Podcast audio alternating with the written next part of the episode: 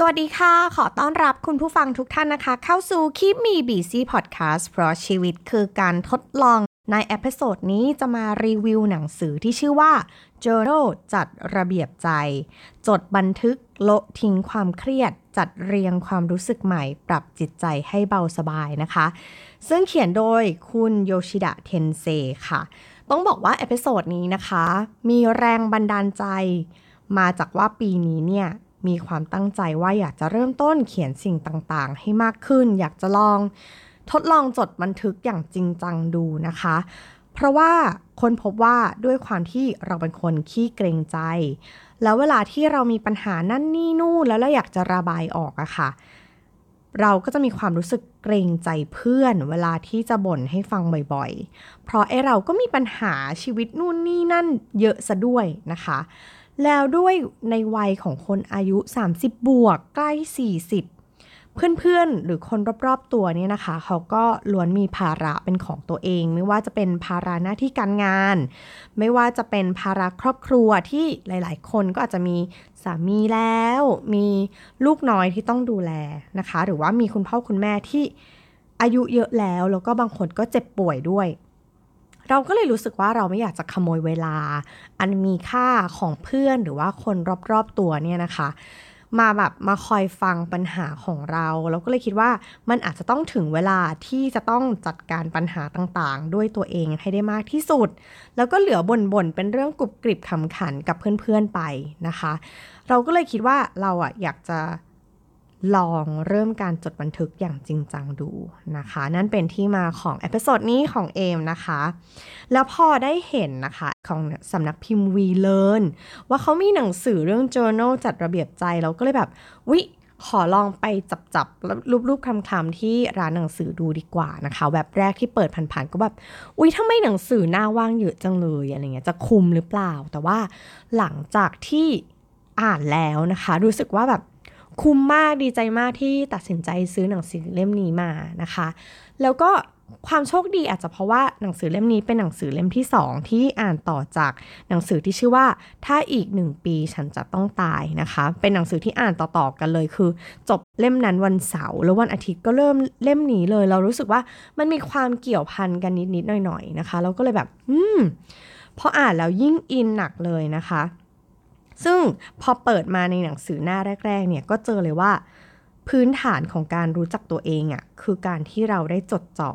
ซึ่งการจดจ่อเนี่ยคือการเอาใจใส่ตัวเองอย่างลึกซึ้ง ซึ่งเราสามารถรู้จักตัวเองเนี่ยผ่านการทำสมาธิด้วยการจดบันทึกนั่นเองนะคะ เราก็เลยรู้สึกว่าอุ้ย จริงหรอ การจดบันทึกมันคือการฝึกสมาธิอย่างหนึ่งได้จริงๆหรอนะคะ เพราะเอ็มก็เคยตั้งคำถามเหมือนกันว่าเราสามารถฝึกสมาธิโดยที่เราไม่ต้องอิงศาสนา หรือเราไม่ต้องมานั่งฝึกแบบ นั่งสมาธิอย่างจริงจัง เรามีวิธีอื่นที่เราจะสามารถฝึกสมาธิได้จริงๆไหมนะคะ พอพอเจอแบบฮุกอันนี้เข้าไปนะคะ ก็รู้สึกว่าเอ้ยน่าสนใจอะจริงหรอการจดบันทึกมันช่วยให้เราฝึกสมาธิได้ดีขึ้นจริงๆหรอนะคะ ซึ่งหนังสือเล่มนี้เขาก็จะตอบคำถามเรื่องนี้เอาไว้นะคะ อย่างอัดแน่นเลยทีเดียว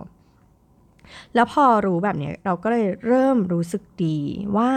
จริงๆ แล้วการเขียนเนี่ยนะ มันก็คือการบอกรักตัวเองในรูปแบบหนึ่งนั่นแหละ คือเราให้เวลากับตัวเองจริง ๆ ในแต่ละวันในการมานั่งเขียนอาจจะไม่ต้องใช้เวลานานนะคะ ซึ่งในหนังสือจริง ๆ เขาก็บอกว่าเราโดยทั่วไปเราสามารถใช้เวลาประมาณ 5 นาที ในการจดบันทึก หรือว่าเขียนในเรื่องราว หรือว่าหัวข้อที่เราจะอยากจะเขียนได้นะคะ ถ้าใครที่แบบอุ้ยอาจจะเรื่องราวเยอะหน่อย อาจจะให้เวลาตัวเอง เป็นการเขียนในช่วงกลางนะคะ ก็คือ 10ถึง15 นาที แต่ว่าถ้าเรารู้สึกว่าเรื่องมันเรื่องเนี้ยมันค่อนข้างจะซับซ้อนลึกซึ้งเราต้องให้เวลากับมัน เวลายาวนานที่สุดคือ 20 นาทีในการที่เราจะจดบันทึกในหนึ่งหัวข้อหนึ่งเรื่องนะคะ ซึ่งเรารู้สึกว่า 20 นาทีอะจริง ๆ เราสามารถแบ่งเวลาจากการที่เราแบบถ่ายโซเชียลต่างๆนะคะ ในการไปส่อง Instagram ของคนนู้นดู TikTok ของคนนี้ แป๊บเดียวนะ20 นาทีแล้ว เราก็เลยรู้สึกว่าเราสามารถแบ่งเวลามาทำในการจดบันทึกได้นะคะ เราไม่ได้บอกว่าการถ่ายโซเชียลไม่ดีเนาะมันก็เป็นความสุขอย่างหนึ่งแต่ว่าเราสามารถปั้นเวลาเหล่านั้นอะมาทำในเรื่องของการจดบันทึกได้ เช่นเดียวกันนั่นเองนะคะและหนังสือเล่มนี้เหมาะกับใคร อันนี้ส่วนตัวเลยนะคะ หนังสือเล่มนี้เหมาะกับคนที่เริ่มต้นอยากจะเขียน journal แต่ก็ไม่รู้ว่าจะเขียนยังไง ไม่รู้จะเริ่มยังไง มันคือมันยากไหม คือเห็นเขาแบบหลายคนที่เข้าไปในกลุ่มในการจดอะไรมันดูแบบพอพอดูทุกคนแบ่งปันประสบการณ์แล้วมันมันดูยาก มันดูไม่รู้เริ่มต้นยังไงเหมือนกันนะคะ หนังสือเล่มนี้สามารถตอบโจทย์ได้ รวมไปถึงว่าคนที่อยากจะพูดคุยกับตัวเอง ให้มันลึกซึ้งมากขึ้น อยากจะทำความเข้าใจตัวเอง การจดบันทึกก็จะช่วยให้เราเนี่ย สำรวจจิตใจของตัวเองได้นะคะ แล้วในหนังสือเล่มนี้ก็ยังสอนวิธีการจดบันทึกอย่างมีประสิทธิภาพว่าการจดบันทึกของเราเราควรจะจดแบบไหน แล้วก็การจดบันทึกจดยังไงให้เราเข้าใจตัวเองได้อย่างลึกซึ้ง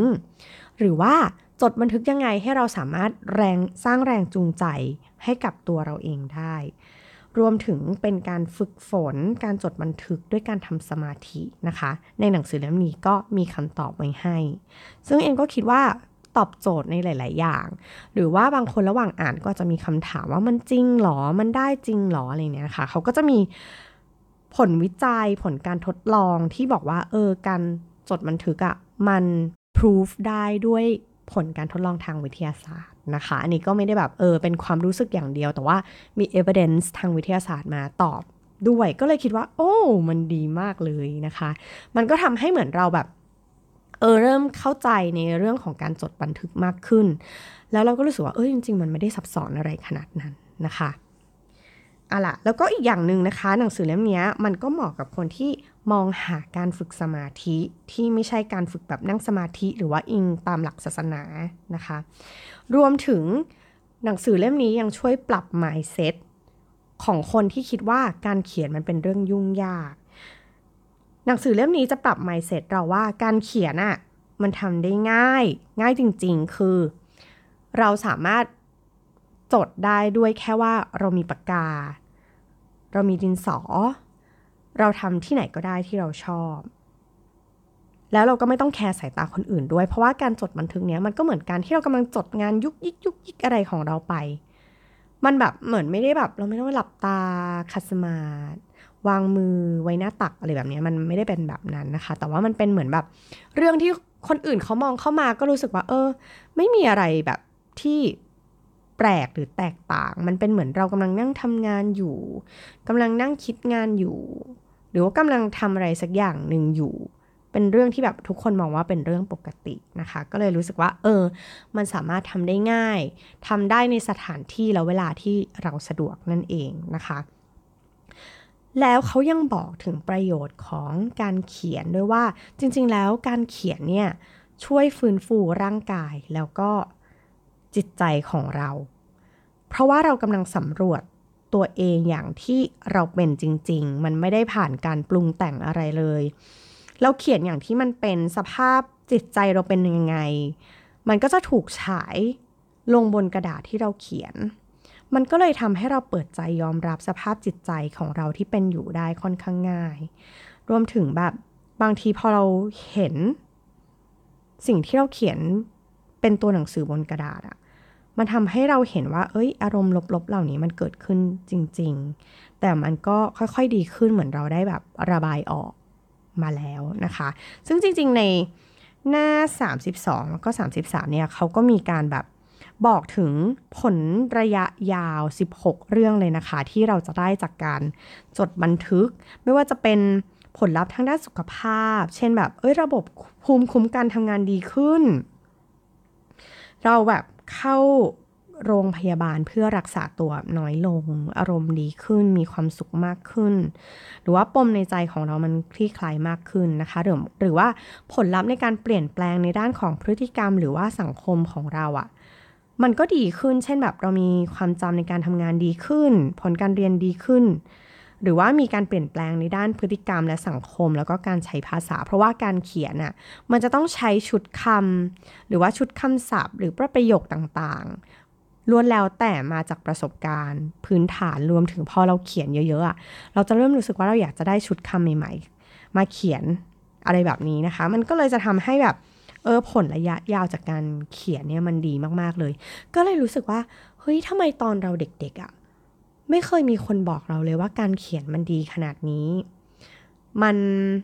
ละตอนเด็กๆเราอาจจะอาจจะถูกปลูกฝังมาในเรื่องของการอ่านอ่านให้เยอะนะอะไรอย่างเงี้ยค่ะ แต่พอมาเป็นเรื่องของการเขียนเนี่ยส่วนตัวรู้สึกว่าเสียดายที่ไม่ได้รู้ประโยชน์ของการเขียน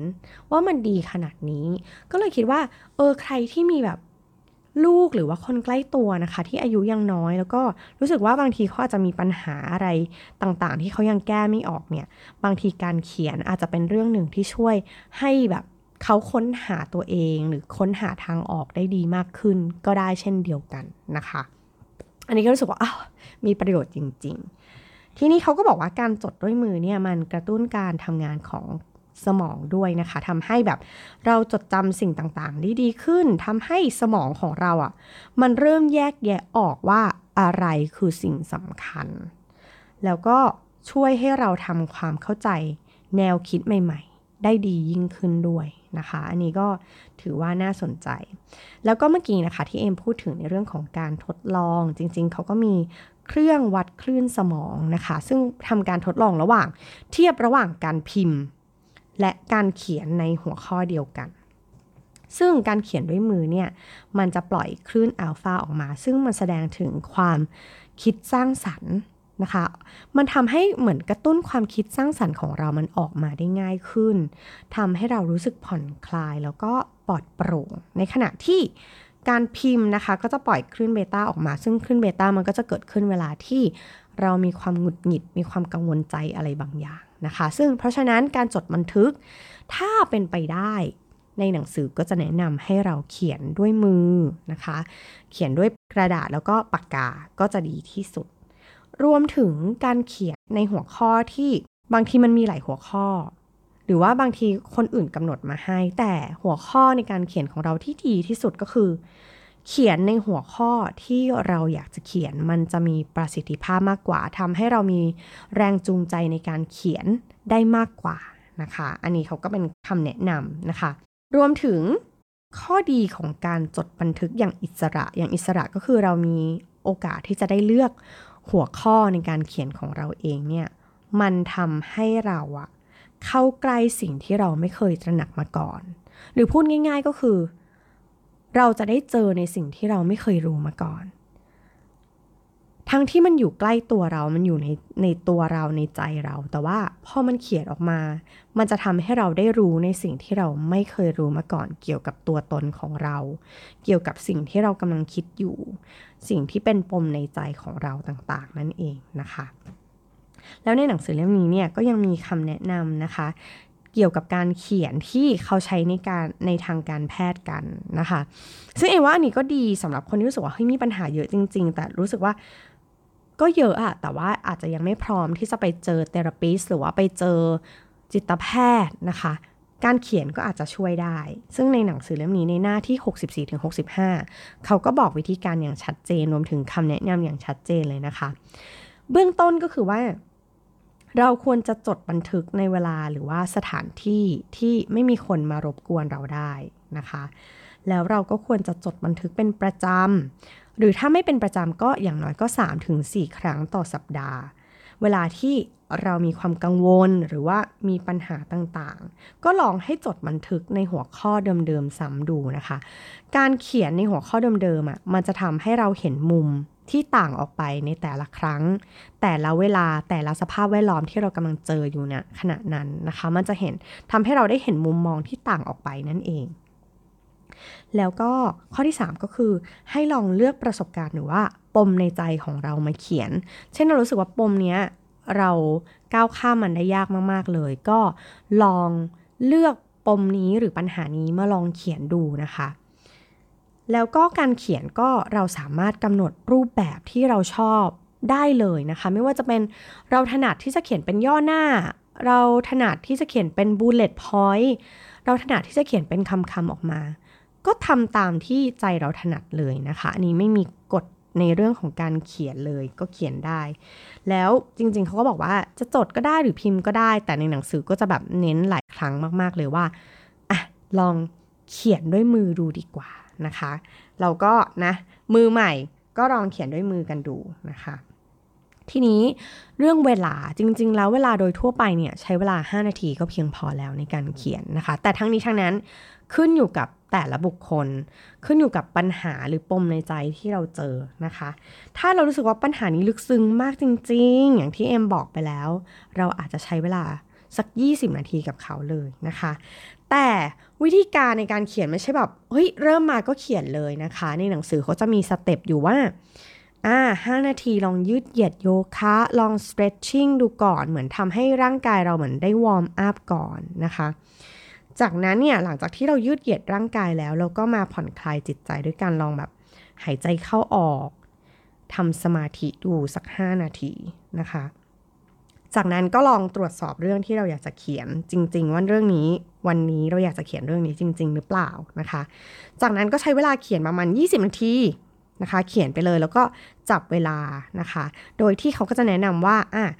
ลองจับเวลาดูแล้วก็เสียงเตือนเนี่ยก็ควรจะเป็นเสียงที่ผ่อนคลาย ให้เราแบบค่อยๆออกมาจากภวังออกมาจากสมาธิของเราตอนที่เราเขียน หมดเวลาแล้วนั่นเองนะคะ หลังจากนั้นพอเขียนเสร็จก็ให้เรามาลองสำรวจความรู้สึกของตัวเอง แล้วก็จดบันทึกความรู้สึกนั้นไว้ว่า หลังจากที่เราเขียนแล้วอะเรามีความรู้สึกยังไงบ้าง หลังจากที่เราเขียนไปนะคะ ซึ่งเอ็มว่าก็ดีนะเป็นเหมือนการสำรวจอารมณ์ตัวเองเหมือนคล้ายๆ ก็ถ้าเวลาที่เราไปฝึกปฏิบัติธรรมหรือว่านั่งสมาธิอะก็จะมีพระอาจารย์หรือแม่ชีนะคะ ท่านมาสอบอารมณ์เราหลังจากที่เราแบบได้ปฏิบัติธรรมแล้ว อันนี้ก็เหมือนกันทำได้เองง่าย ๆ ที่บ้านนะคะ หรือสถานที่ที่เรารู้สึกว่าผ่อนคลายแล้วก็สบายๆกับมัน แล้วก็ อีกอันนึงนะคะ เขาก็บอกว่าจริงๆแล้วเนี่ยสำหรับมือใหม่อย่างเราๆนะคะคำแนะนำที่จะทำให้เราแบบสามารถจดบันทึกได้อย่างสม่ำเสมอนะคะ ข้อหนึ่งเลยก็คือหามุมจดที่เรารู้สึกว่าเราถูกใจ อาจจะเป็นโต๊ะทำงาน หรือว่าจะเป็นโต๊ะหน้าบ้านในสวนร้านกาแฟที่เราสึกว่าเขามีมุมสงบสงบให้เราได้ใช้เวลาได้ใช้สมาธินะคะ อันนี้ก็ขึ้นอยู่กับความชอบของเราหรือว่าสไตล์ของเรา ข้อที่ 2 เอว่าอันนี้สำคัญมาก เพราะว่าหลังจากที่ลองจดแล้วในระยะเวลาหนึ่งเนี่ยเครื่องเขียนที่ใช้มันควรจะต้องเป็นเครื่องเขียนที่ค่อนข้างจะลื่นไหล แล้วก็ไม่ต้องใช้แรงกดเยอะ เพราะว่ามันจะค่อนข้างทรมานจริง ๆ เวลาที่ปากกา หรือดินสอที่เราเลือกอะ่ะมันไม่โฟล์อะมันแบบมันฝืดอะอันนี้ไม่ได้เลยนะคะ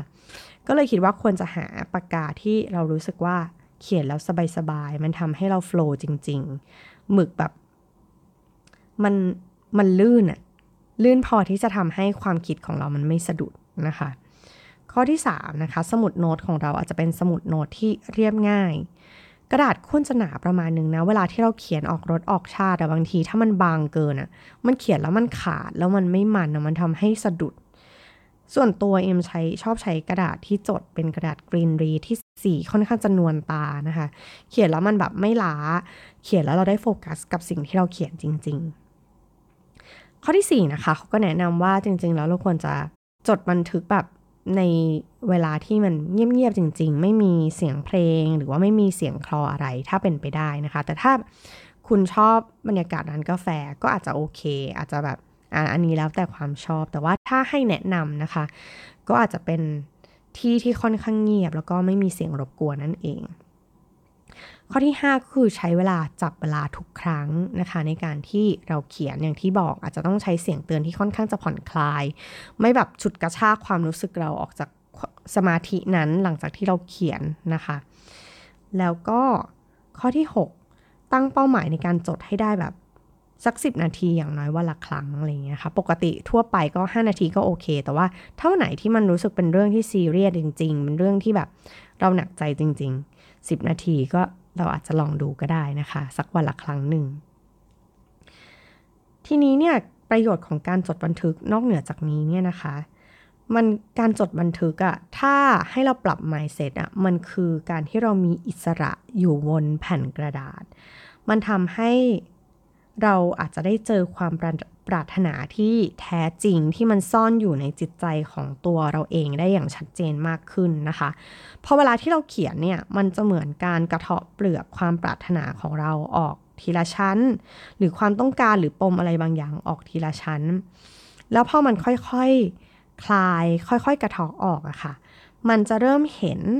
แล้วมันกับ อาจจะทำให้เราเริ่มยอมรับตัวตนที่มันหลากหลายของตัวเราเองก็ได้ว่า ตัวเราเองมันไม่ได้มีแค่มุมเดียว มันไม่ได้มีเฉพาะมุมที่ดีเท่านั้นน่ะแต่มันมีมุมที่ไม่สวยงามด้วย เป็นมุมที่บางตัวตนเราก็ไม่อยากจะยอมรับว่าเราเป็น แต่ว่าเราเป็นอย่างนั้นจริง ๆ แล้วจากนั้นเราก็จะเริ่มค้นพบตัวเองผ่านการจดบันทึกมากขึ้น เราจะได้เรียนรู้จากตัวตนที่ตัวเราเองก็ไม่ชอบ เราก็จะเริ่มเปิดใจให้กล้าที่จะยอมรับ แล้วก็เปิดรับทุกอย่างได้โดยที่เราไม่ต้องแคร์สายตาใครนะคะ เพราะทุกอย่างมันเกิดขึ้นที่เราแล้วก็จบที่เราบนกระดาษนั่นเองนะคะ อันนี้เอว่ามันค่อนข้างน่าสนใจแล้วก็ถ้าค่อยๆอ่านไปทีละหน้าทีละหน้าเราค่อยๆทำความเข้าใจในแต่ละตัวหนังสือมันจะทำให้เราเริ่มเห็นประโยชน์ เริ่มเห็นวิธีการในการจด ซึ่งมันไม่ได้ซับซ้อนซึ่ง มันมีประโยชน์กับเราจริง ๆ ถ้าเราลองลงมือทำนะคะ ทีนี้ในหนังสือเนี่ยเขาก็มีหัวข้อช่วยในการจดบันทึกที่น่าสนใจในหลาย ๆ เรื่องเลยนะคะ เวลาที่เราอยากจะลองฝึกอะ่ะก็ลองให้เปิดเข้ามาดูว่า มันมีหัวข้อไหนที่เราสนใจที่จะลองเขียนดูหรือเปล่านะคะ ซึ่งจริง ๆ ก็มีหลายหัวข้อเลยทีเดียว ซึ่งเอ็มรู้สึกว่ามันน่าสนใจแล้วก็แต่ละคำถามเขาค่อนข้างจะแบบ น่าสนใจมากๆจริง ๆนะคะ ถ้าโดยปกติเราไปคุยกับคนอื่น เราอาจจะไม่ได้มีบทสนทนานี้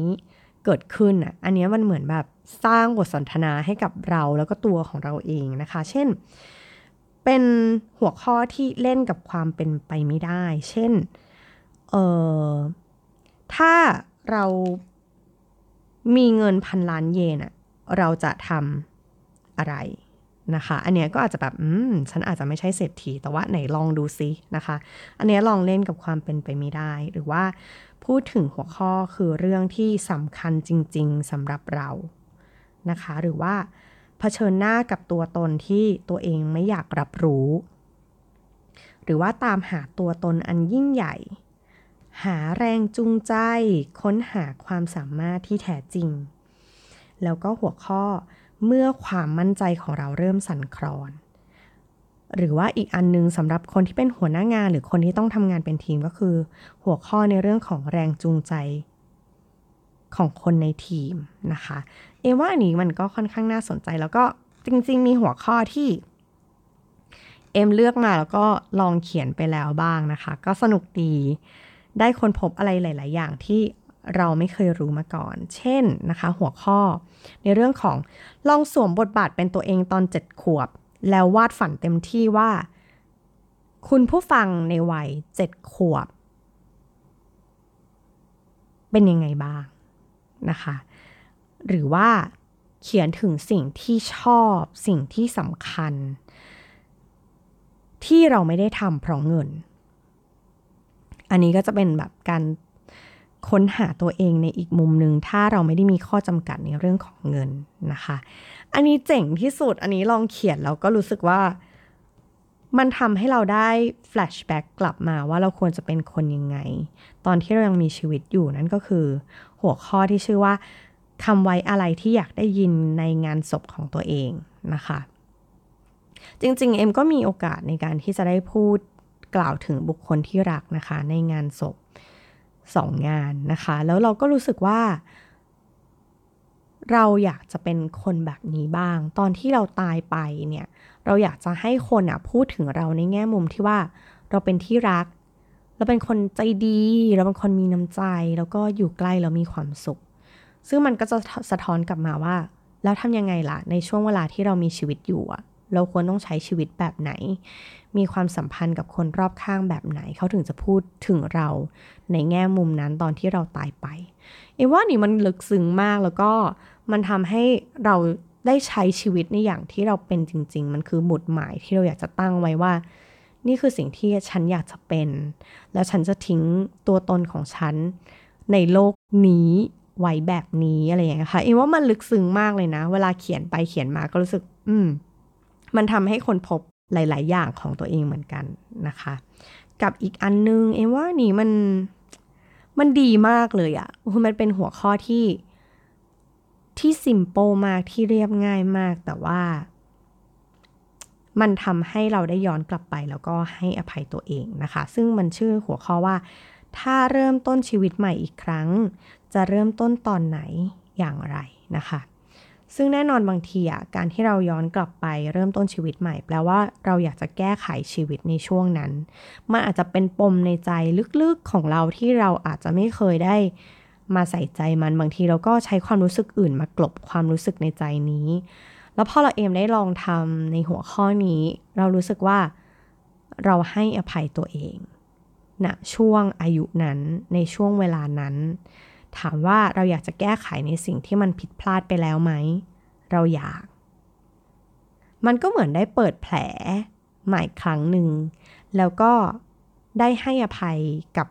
แผลนั้นที่เกิดขึ้น แต่มันก็ทำให้เราเติบโตแล้วก็ move on ต่อไปได้นะคะ อันนี้เผื่อคุณผู้ฟังท่านไหนนะคะ สนใจอยากจะเขียนในหัวข้อเดียวกันก็ เรียกว่าเป็นสี่เรื่องที่ทำแล้วรู้สึกว่าดี ต่อใจ อาจจะไม่ดีตอนที่ทำแต่ว่าพอทำแล้วรู้สึกโล่งใจ แล้วก็สามารถให้อภัยตัวเองได้ในบางเรื่องนะคะ ก็ดีเหมือนกันนะคะ ทีนี้มาถึงทิปส์นะคะ จริงๆ ในหนังสือเนี่ยเขาก็จะค่อยๆ บอกทิปส์ไปเรื่อยๆ เวลาสมมติว่า เราเริ่มต้นทำหัวข้อนี้เนี่ยเขาจะมีทิปส์ทิ้งท้ายเอาไว้ว่า การเขียนแล้วควรจะต้องทำอะไรยังไงบ้างนะคะ ซึ่งเอ็มก็เลือกมาประมาณ 20 ข้อนะคะ ก็สรุปให้ ข้อแรกก็คือ เวลาที่เราเขียนเสร็จก็ให้เราบันทึกความรู้สึกที่เกิดขึ้นกับตัวเองเอาไว้ อย่างที่เอ็มเอ็มเขียนตัวเล่าตัวอย่างให้ฟังไปเมื่อสักครู่นะคะว่า ถ้าเราเริ่มต้นใหม่อีกครั้งอะ่ะจะเริ่มต้นตอนไหนอย่างไรนะคะ ความรู้สึกที่เกิดขึ้นเราเอ็มจดบันทึกไว้ก็คือ เรารู้สึกว่าเราให้อภัยตัวเอง เราพร้อมที่จะ move on กับชีวิตนี้ต่อไปแล้ว เราจะไม่รู้สึกว่าเราอยู่กับ กับดักชีวิตของช่วงอายุนั้นๆ อีกต่อไปแล้วนั่นเองนะคะ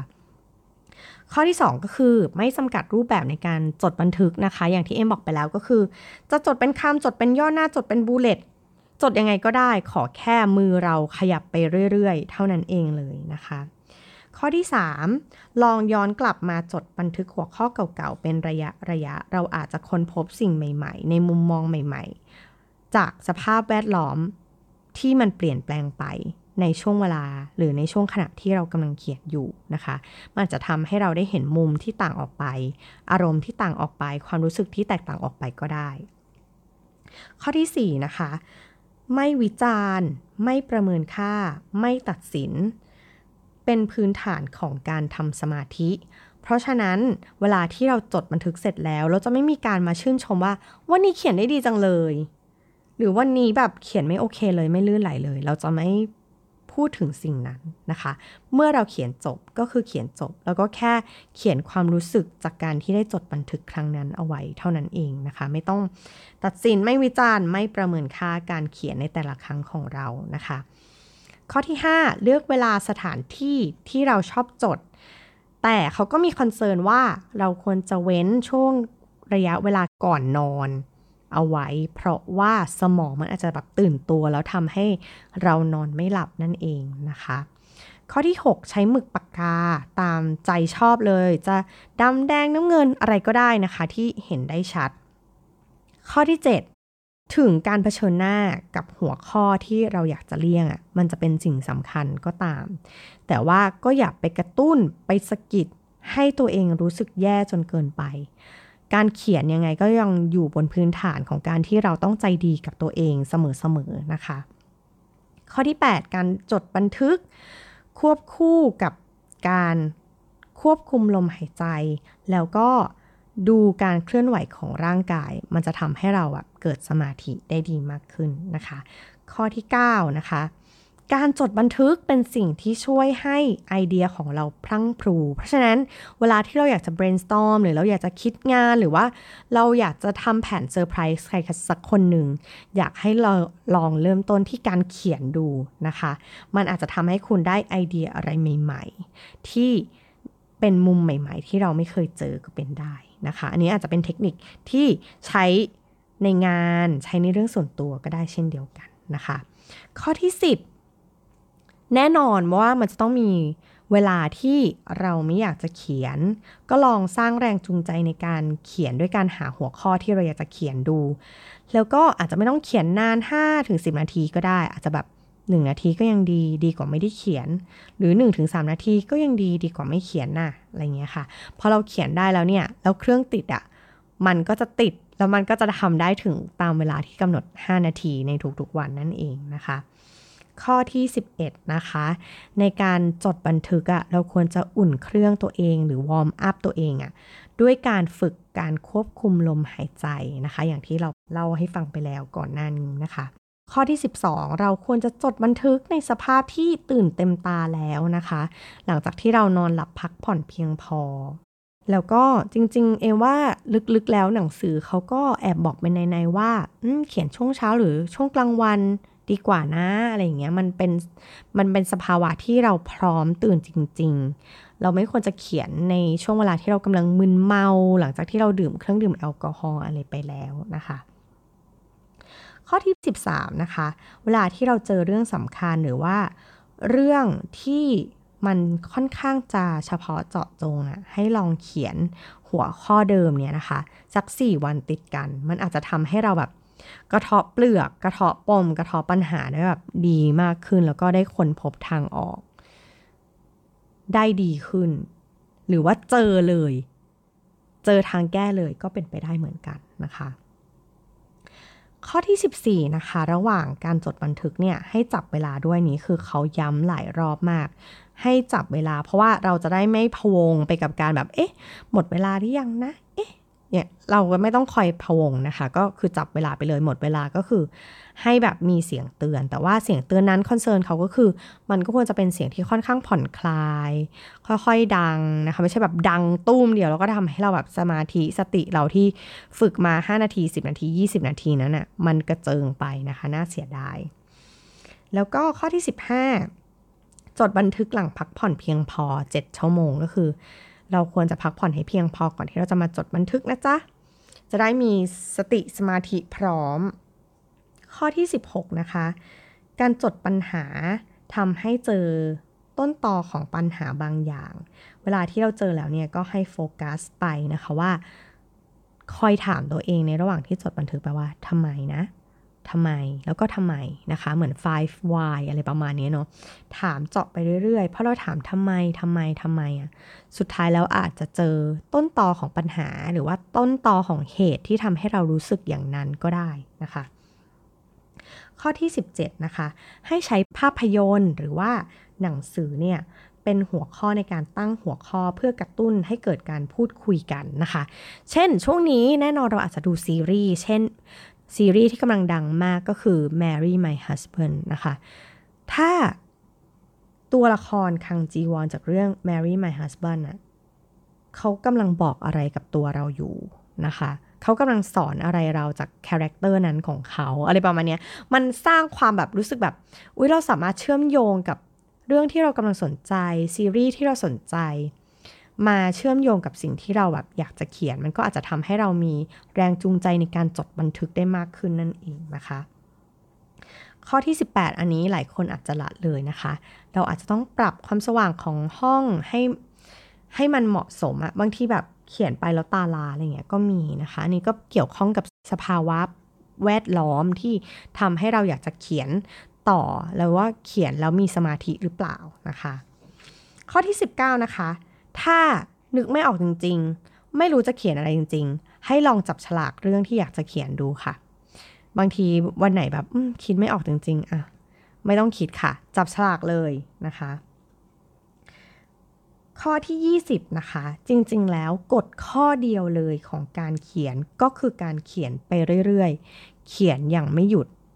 ตามเวลาที่กำหนดนั่นเองนะคะ ขยับมือไปเรื่อยๆ คือสิ่งสำคัญที่สุด ไม่ต้องคิดอะไรเยอะ ขอแค่ลงมือทำเท่านั้นเองนะคะ แล้วที่สำคัญที่สุดนะคะก็คือให้ความสำคัญกับเรื่องที่เรากำลังจะเขียน ตอนนั้นอยู่กับหัวข้อนั้น นาทีนั้นสถานที่นั้นๆ เท่านั้นก็เพียงพอค่ะ กดง่ายมากเลย แค่เขียน ลงมือ แล้วก็ปฏิบัติ อันนี้ก็เป็นทั้งหมดนะคะ ก็เป็นรีวิวหนังสือที่เอ็มคิดว่าในราคา 225 บาท คุ้ม แค่หัวข้อที่เขาแนะนำให้เราเขียนเองว่ามันก็คุ้มแล้วรวมถึงใครที่กำลังไม่รู้ว่าจะเริ่มเขียนแบบไหน เอ็มว่าหนังสือเล่มนี้สอนให้คุณตั้งไข่ได้เลยนะคะ ว่าแบบเราควรจะเริ่มต้นเขียนอะไรยังไงตอนไหน แล้วก็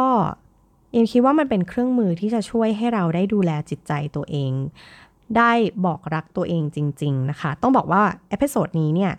อัดในวันวาเลนไทน์พอดีนะคะ ก็รู้สึกว่า เออ นี่แหละคือการบอกรักตัวเราในปีนี้ แล้วก็ถ้าเราเขียนไปเรื่อย ๆ เราคงได้ค้นพบ ตัวเองแล้วก็น่าจะมีความสุขแล้วก็สนุกกับการได้